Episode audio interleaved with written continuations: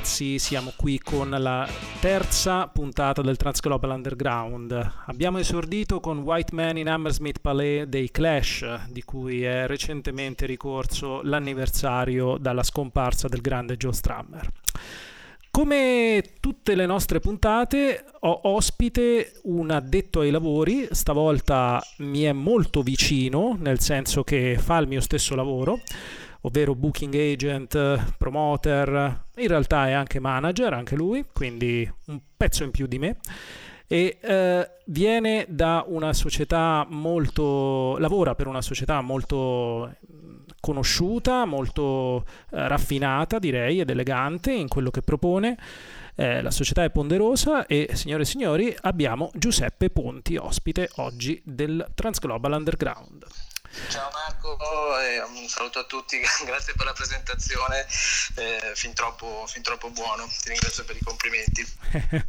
dovere, dovere. Allora Giuseppe, eh, in, visto che hai un, un, nome ora che lo leggo sul cellulare che sembra che stia intervistando Giuseppe Conte, quindi spiegaci qual è la prossima manovra. Devo farti un DPCM subito in diretta. Così al volo. Allora, sì, sono riaperti tutti i teatri da domani mattina, capienza illimitata, senza mascherina e rock and roll per tutti. Facciamo i soppalchi. esatto, esatto. Assemblami- assembramenti ovunque. Va bene, ottimo che stai allo scherzo. Bene. Allora, facendo un passo indietro, dammi un po', dai un po' agli ascoltatori un quadro della tua storia, da dove vieni, quanti anni hai, come ci sei finito a fare questo lavoro. Beh, l'età purtroppo mi tocca dire che quest'anno ho compiuto i 40, per cui insomma incomincio ad averne eh, abbastanza purtroppo. Eh, uno più di te tra l'altro credo, giusto? È giusto, non sì. Non so se si poteva dire. Sì, sì, si può dire, si può dire. Siamo quasi coetanei, dai. Esatto, quasi, quasi vecchi uguali.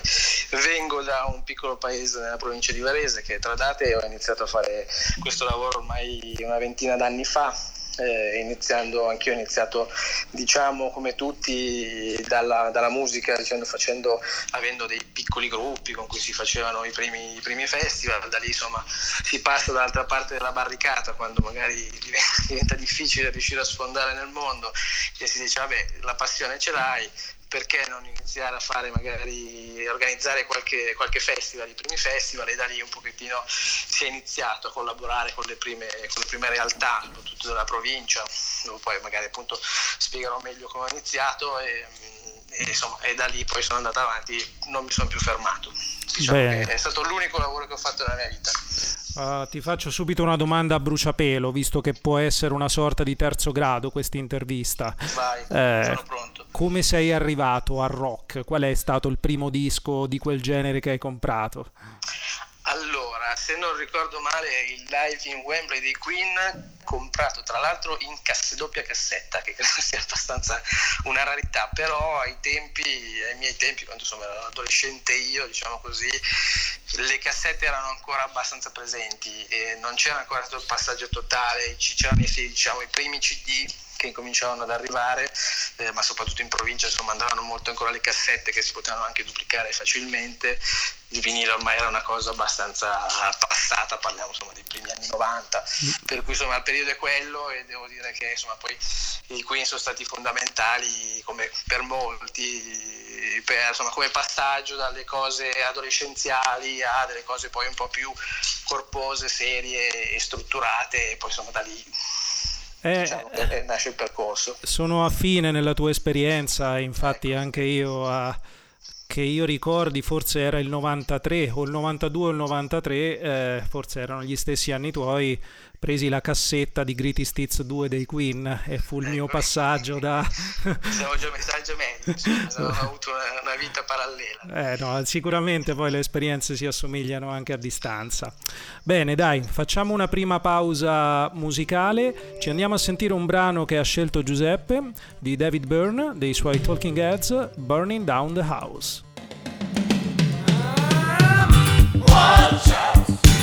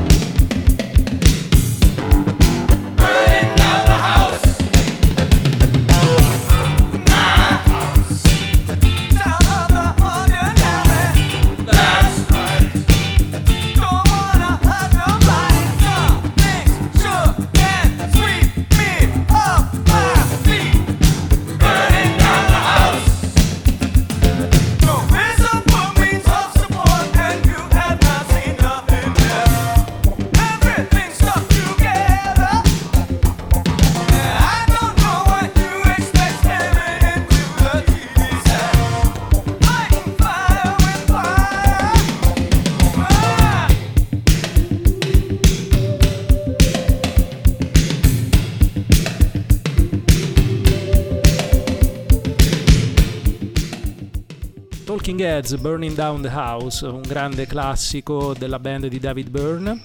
Eh, Giuseppe, perché hai scelto questa? Dopo i Queen sei passato direttamente alla New Wave? Eh, più o meno sì, diciamo che sono un gruppo eh, per me assolutamente fondamentale, seminale.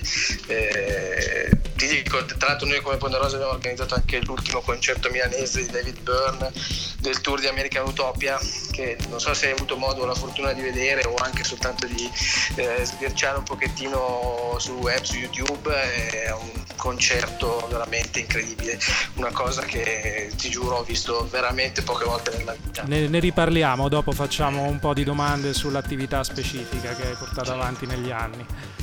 Quindi, per me è un gruppo molto molto molto importante. ok, quindi ascolti eh, che si sono spostati sul rock e in parallelo la tua esperienza col mondo musicale, eh, suonavi a un certo punto? Sì, esatto, ho sempre avuto questi gruppettini, diciamo, di, da liceo, no? Eh, con cui, appunto, i compagni di liceo con cui formi le prime band. Devo dirti, inizialmente era praticamente una cover band dei Per Jam. Negli, anni, negli anni del liceo avevamo una band che in realtà faceva cover quasi tutte per esempio qualcos'altro, comunque sempre grunge eh, o, o, o, simili e ricollegandomi anche a questo, uno dei dischi che mi chiedevi prima, che ho comprato, uno dei primi è stato Vitalogy nel 94, sempre rigorosamente in cassetta. Sei un figlio del grunge insomma. Eh sì, purtroppo purtroppo quegli anni lì, insomma, io avevo 14-15 anni quando sono usciti, insomma, sono arrivati anche qui da Nirvana, eccetera, e per cui insomma... Camicioni di flanella. Eh sì, sì delle foto veramente imbarazzanti con dei capelli abbastanza, abbastanza lunghi e dei camicioni di flanella a quadri improponibili, però insomma i tempi lo richiedevano, se no non eri alla moda. E poi è arrivato il punk, giusto?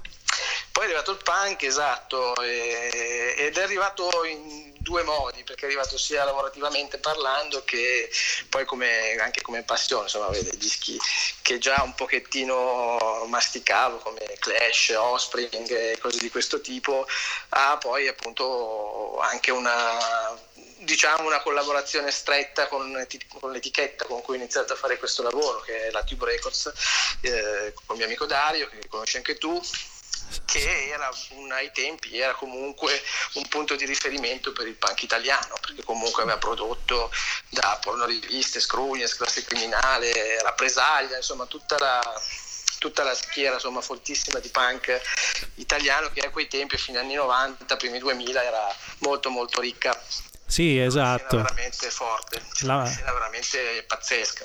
La metà degli anni 90 effettivamente è stata un po' la rinascita del punk rock italiano e delle etichette indipendenti, ricordo l'Ammonia Records dell'amico Alfredo ad esempio.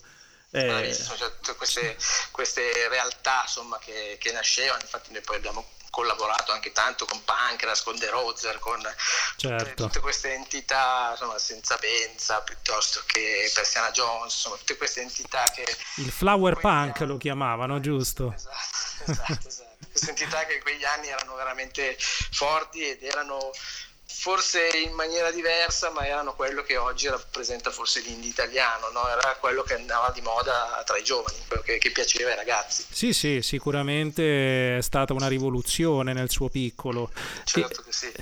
Quindi hai collaborato con questa etichetta e organizzavi anche dei concerti per, da- per eh, i gruppi che facevano parte dell'etichetta? O come ti sei ritrovato? È iniziato, allora, è iniziato perché noi appunto come con il gruppo di amici con cui si suonava organizzavamo un piccolo festival eh, in un paese che si chiama Branda Rock, un, un festival eh, abbastanza hardcore eh, in tutti i sensi, sia musicalmente parlando che, e non solo, perché insomma era, era gestito dai ragazzi che onestamente non sapevano come si faceva questo lavoro, eh, me incluso, per cui eravamo tutti molto, molto improvvisati. E, e, una delle serate l'avevamo appunto dedicata proprio alla Tube Records, che era l'etichetta del, del, della provincia, insomma, l'etichetta che, che, che, aveva portato per prima la musica magari da noi, facendo una serata dedicata a loro con appunto eh, pornoriviste, scrugne, sbambole di pezzi, insomma tutti i gruppi di etichetta a, ad esibirsi contemporaneamente sullo stesso palco e eh, da lì poi appunto ho conosciuto Dario con cui ho iniziato una collaborazione ufficiale diciamo per qualche anno eh, che mi ha diciamo portato ufficialmente dentro, dentro, questo mondo della musica. Quanti anni avevi per eh, avevo 23-24 anni ok. insomma, più, o meno, più o meno gli anni erano quelli. Va bene. Visto che li abbiamo citati, direi che surprise surprise, anche se non li hai scelti, metteremo un pezzo degli Screwingers ora. Eh non possono mancare, giustamente. Screwniers, signori e signori, sul Trans Global Underground.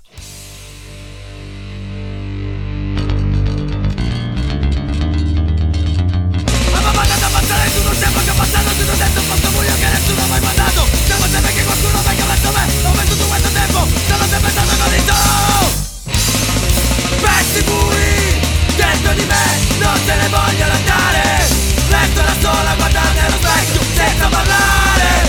spazi Dentro di me non se ne vogliono andare.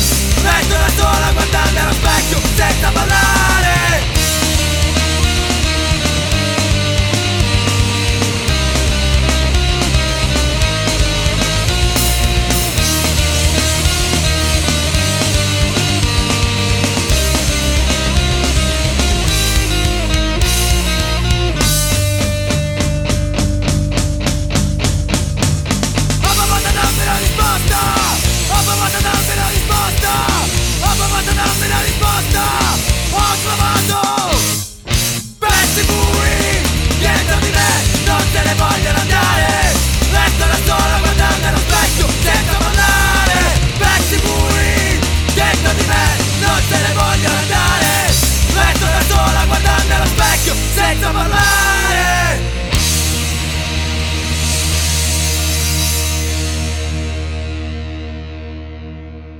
Pezzi bui degli Screwingers, una delle produzioni della Tube Records, l'etichetta dove il nostro ospite Giuseppe Ponti ha lavorato e ha iniziato ad avvicinarsi al mondo della musica indipendente italiana.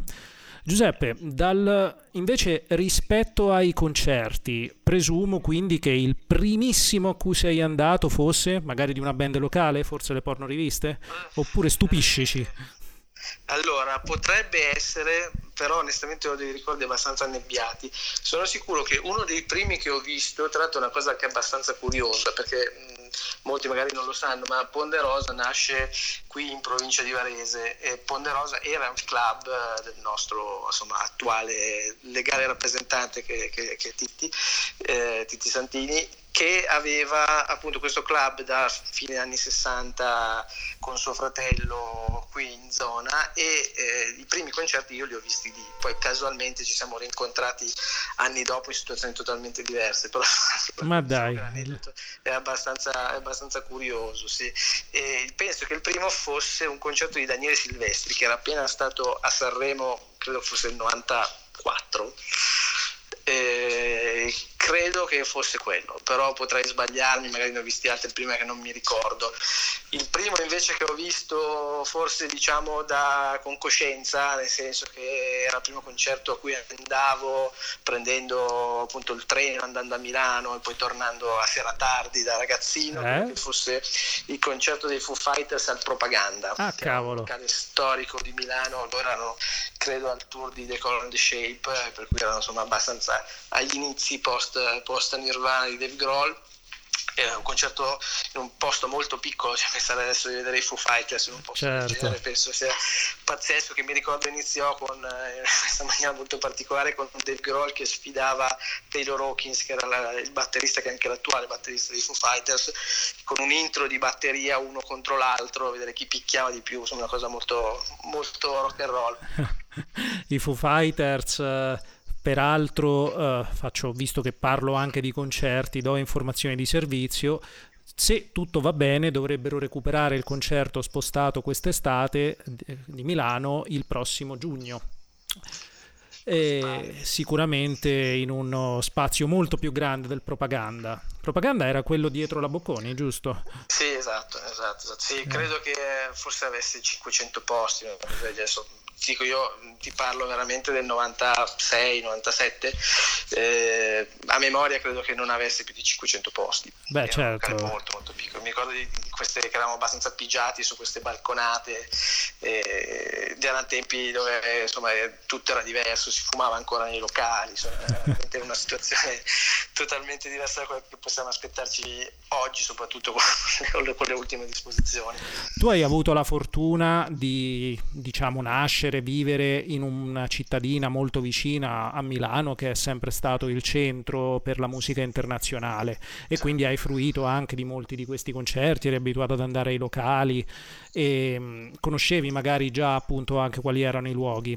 Quando hai iniziato a lavorare, diciamo, più in maniera professionale nell'ambito dell'organizzazione di concerti, hai vissuto qualche esperienza, non so, mi verrebbe da dire imbarazzante, tipo che sei dovuto andare a discutere con qualche proprietario di locali di cui eri cliente fino al giorno prima.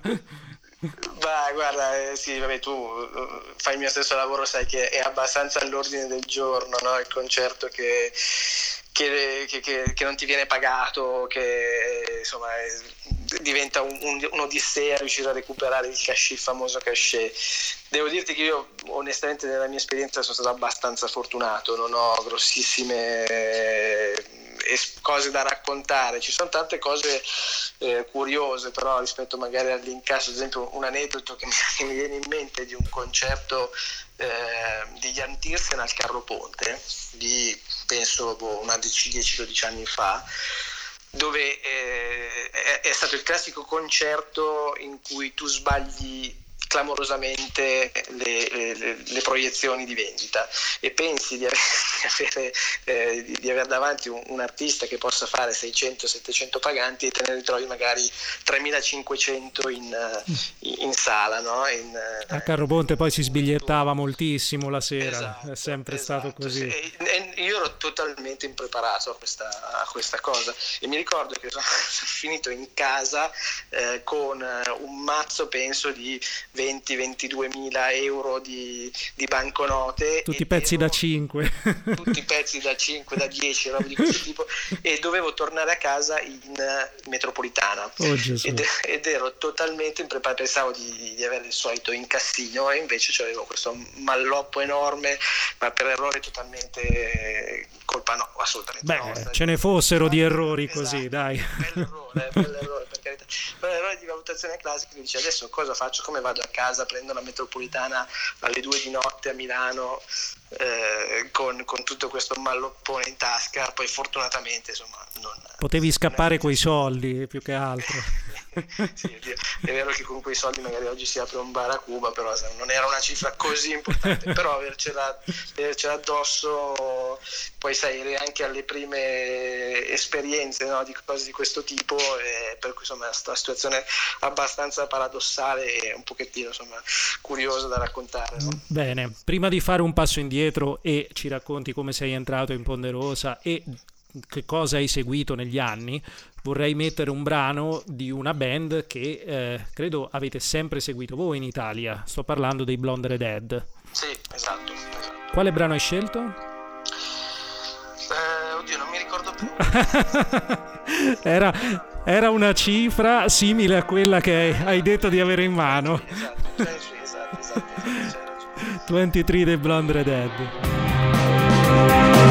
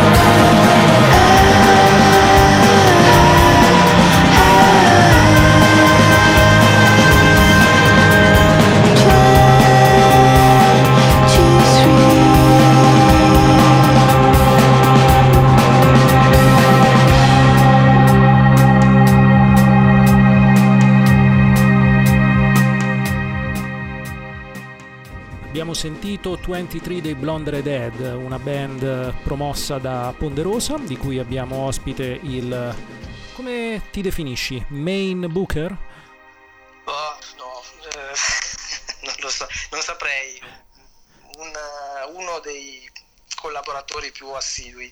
Non lo so, Ormai anche, ormai anche storici, credo. Tu quando sei entrato in Ponderosa? ormai sono, sono 12 anni, per cui insomma è periodo di tempo della mia vita abbastanza corposo, direi.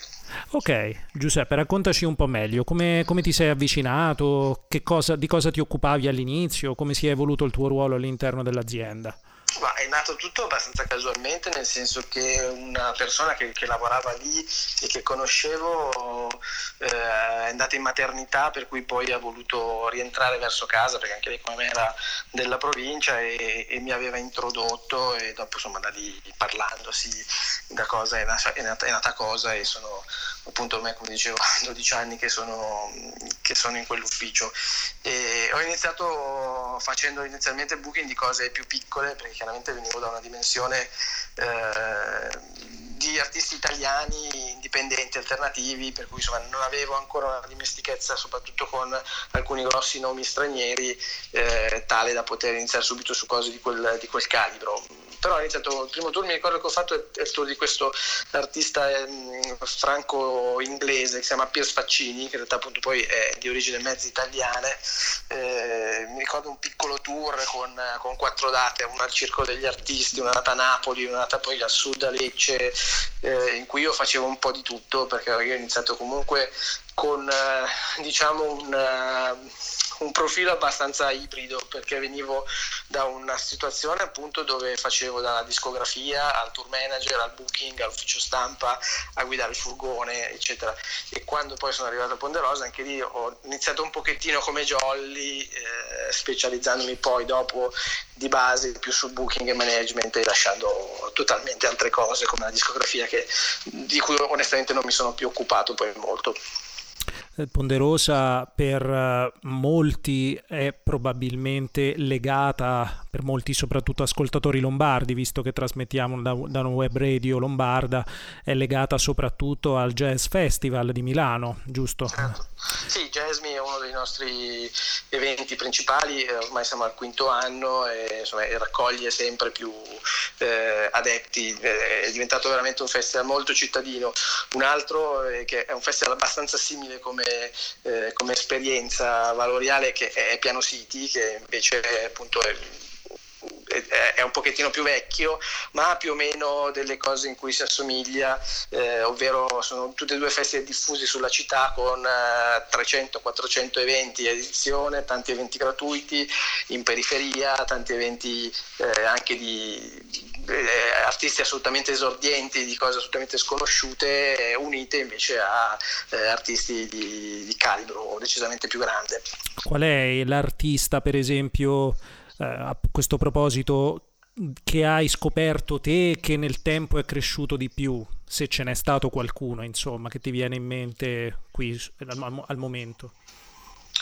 Ma eh, difficile da dire, difficile da dire. Ci sono tanti artisti che appunto facevo prima l'esempio di Jan Tiersen, eh, che, che seppur è un artista appunto che era già conosciuto per eh, colonne sonore, eccetera, aveva una dimensione live eh, abbastanza ridotta e devo dire era un po' un'incognita per tutti, no?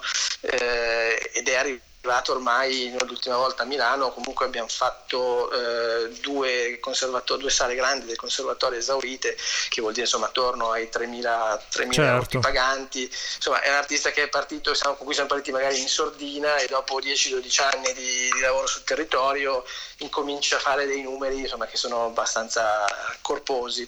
Ti è capitato di promuovere anche degli artisti italiani all'estero? Sì, eh, assolutamente sì, anzi è una delle cose che, che facciamo anche più volentieri, eh, perché comunque è una sfida e devo dirti io personalmente dopo 8 anni quasi sono un pochettino più attratto da, dal lavoro sull'estero che sul, e penso anche che sul territorio. Penso anche che alcuni artisti italiani ci abbiano scelto in questi anni anche per una capacità di avere appunto un, un risvolto anche sul, sull'Europa almeno, perché poi vabbè, quando si parla di, di estero principalmente si parla, si parla, di Europa per molti artisti italiani, eh, a parte appunto Ludovico Einaudi che è uno dei nostri artisti appunto principali con cui lavoriamo sul mondo, che ha un'esposizione eh, abbastanza grossa ormai in tutto, in tutto il mondo appunto. Eh, altri artisti italiani invece come Vinicio Capossela, con cui abbiamo lavorato tanti anni, magari sono stati più legati all'Europa, però abbiamo avuto degli ottimi risultati in alcuni paesi come la Francia, la Germania, l'Inghilterra, insomma siamo riusciti diciamo a svilupparla, a portare i dischi anche lì. Benissimo, allora visto che si parla di artisti europei andrei eh, oltre Alpe con gli Air e metteremo How Does It Make You Feel?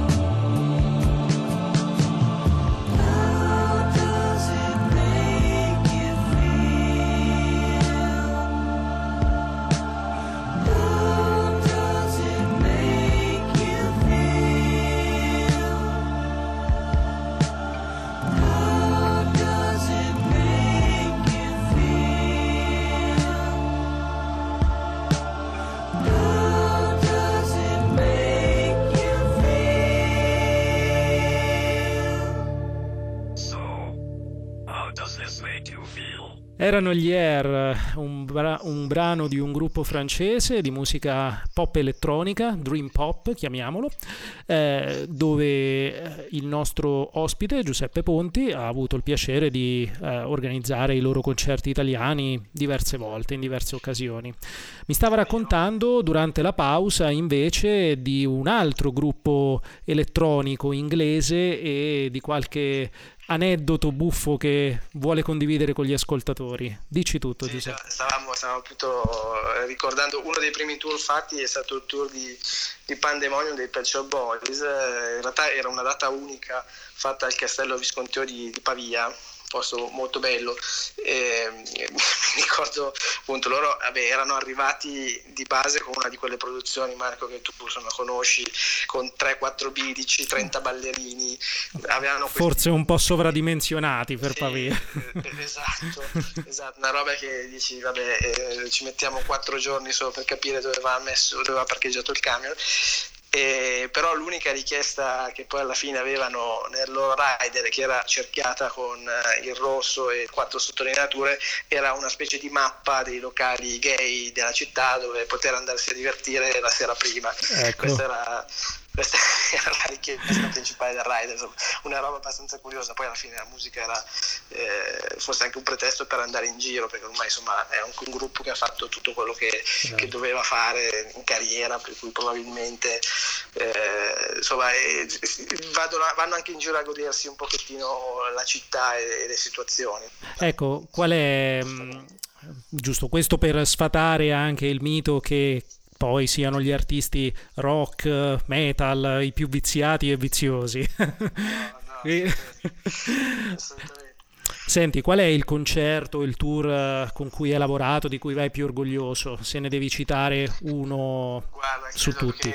su questo infatti mh, devo dire che ho una risposta abbastanza semplice e non ho nessun dubbio ed è il tour di Lurid che è l'ultimo tour tra l'altro che ha fatto Lurid in Italia prima che morisse erano anche sì, credo 6-7 date a memoria era del 2011 Mm, qui a Milano, qui a Milano avevamo fatto il concerto all'Arena Civica, allora Milano Jazzing Festival, che Sì. tutti ricordi bene, eh, personaggio incredibile che emana veramente grandezza da ogni poro e veramente standogli vicino sentivi veramente, aveva veramente un'aura quasi mitologica, un personaggio unico.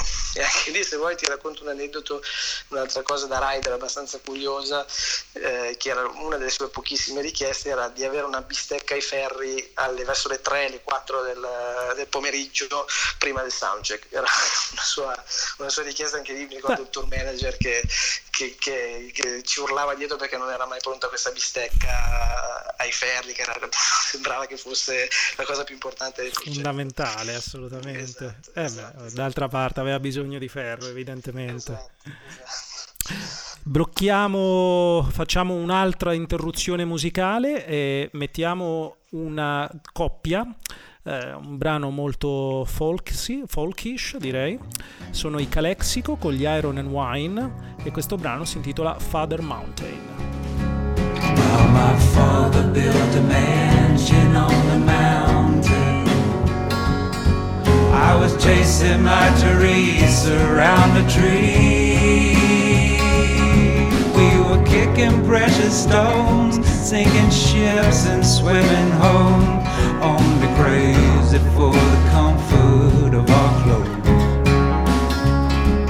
Well, my father built a mansion on the mountain. My Teresa dragged a rag across my brow. She said the weather's never fair, the wind can only blow your hair. And I believe her well enough Everyone knows, and they don't know.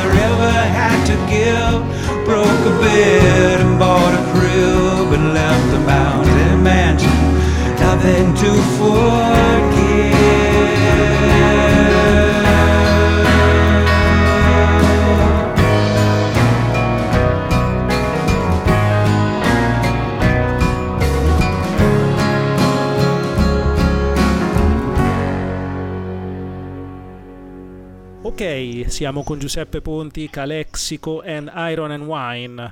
Eh, quando li avete fatti l'ultima volta? Un paio di anni fa, giusto Sì, Giuseppe? esatto, era il tour di due stati fa, è un disco appunto per me molto molto bello, uno dei più belli che ho onestamente ascoltato negli ultimi anni, devo dirti non, non ascolto più tanta musica come prima e questo è un disco che assolutamente invece consiglio, una binata molto, molto particolare, poi loro sono veramente tutti e due, sia Iron White che Alex, sono veramente dei personaggi unici, molto amanti del nostro paese, molto amanti del vino, del cibo, ci, ci puoi fare delle belle serate. Come si dice, gli potete far prendere la cittadinanza, credo che ormai li avete fatti suonare ovunque.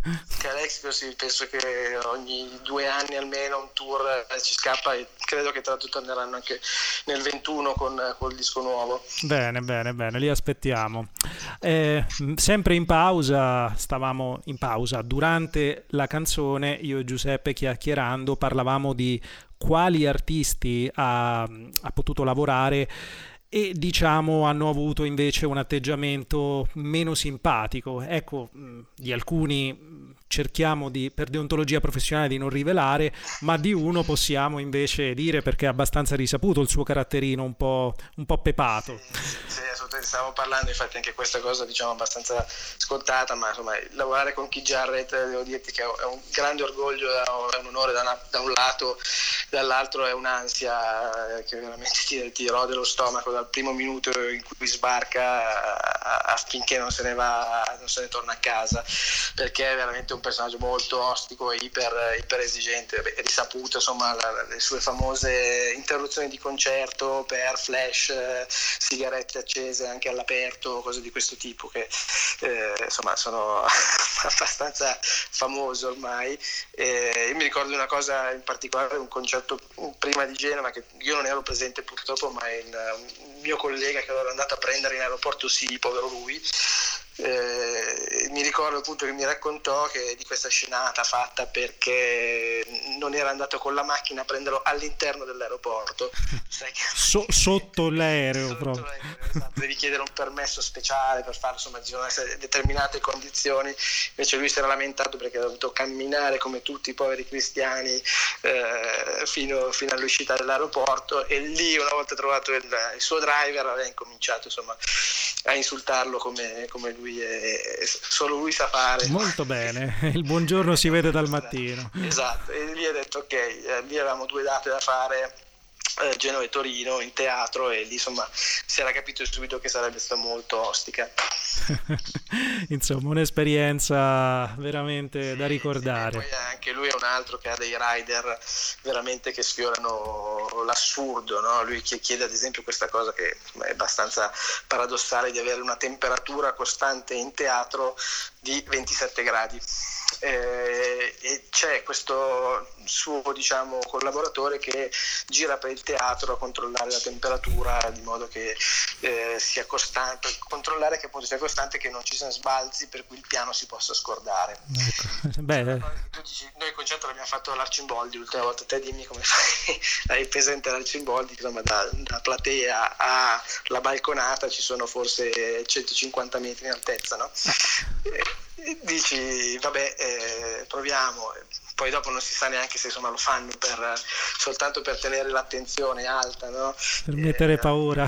sì, è un modo per tenere l'attenzione alta, per tenere la qualità della produzione più, il più alta possibile in modo da tenere tutti sulle spine e, e far sì che tutto vada liscio. Poi alla fine non so se si ottiene quel risultato o no, però insomma, ognuno ha i suoi metodi. Beh, direi di non, di non accoppiarlo mai agli Hills invece, che hanno l'opposto. Loro vogliono una temperatura, credo, di credo 18 gradi fissa costante, quindi ricordo un concerto all'Alcatraz con l'aria condizionata a palla, dove credo tutti abbiamo preso la polmonite perché come entravi dentro il locale c'era uno sbalzo termico incredibile. Quindi, E ognuno, poi ha le, c'ha le sue. eh, chi ha le caldane e chi no, come si dice. Bene.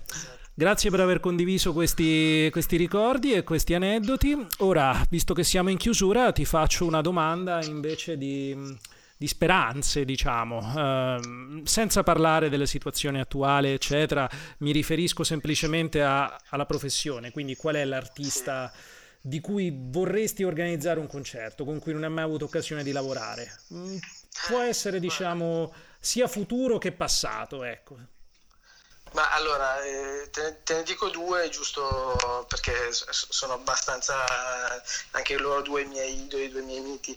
Uno è sicuramente Tom Waits, che non sono mai riuscito neanche a vedere dal vivo purtroppo, e, e l'altro purtroppo non, non ho invece speranza di organizzarlo perché è David Bowie e insomma, essendo venuto a mancare purtroppo non ci sarà questa, questa possibilità. Sicuramente loro due sarebbero per me due insomma, due ciliegine sulla torta. Poi non mi posso lamentare per carità perché ho avuto possibilità di lavorare con tanti mostri sacri, eh, insomma da, da Patti Smith a John Bites a Beach Boys, eh, insomma tanti, tanti, tanti artisti che, che, che stimavo, che ascoltavo, che sono dei miti anche per i miei genitori e per, per tutti noi. Però insomma quei due sono due veramente artisti che... che Certo, i, sogni nel cassetto. Eh.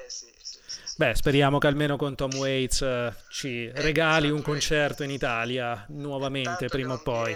sarebbe, sarebbe veramente Anche un nuovo tour ci accontenteremo, pure se non in Italia. sì, ma sì, io gu- guardo anche quello che fa online, per cui insomma mi accontento di poco. ok, chiudiamo con una tua band che ci avevi voluto provare a portare a- ad aprile dell'anno scorso. Ora so che l'hai rimandati a febbraio, ma temo, correggimi se sbaglio, che saranno rimandati ulteriormente, Eh, immagino. purtroppo sì, stiamo cercando una nuova data che sarà in, in inverno del 21, probabilmente a dicembre, sempre, sempre all'Alcatraz eh, e sempre stesso tour, tour di, di Darklands che è il loro secondo disco, che è uno dei dischi più eh, amati insomma, anche da- dal loro pubblico. Eh, lascio dire a te, non ti rubo. Beh, i nostri ascoltatori attentissimi hanno già capito di chi parliamo. eh, Jesus Mary Chain e la canzone è Happy When It Rains. Con questa salutiamo il nostro ospite di oggi, Giuseppe Ponti di Ponderosa. E Ciao Marco, ciao, grazie a tutti. grazie a te per eh, la tua presenza e per aver condiviso questa storia. Grazie a voi per l'invito. Ciao, ciao, ciao. Ciao. Jesus and Mary Chain, Happy When It Rains.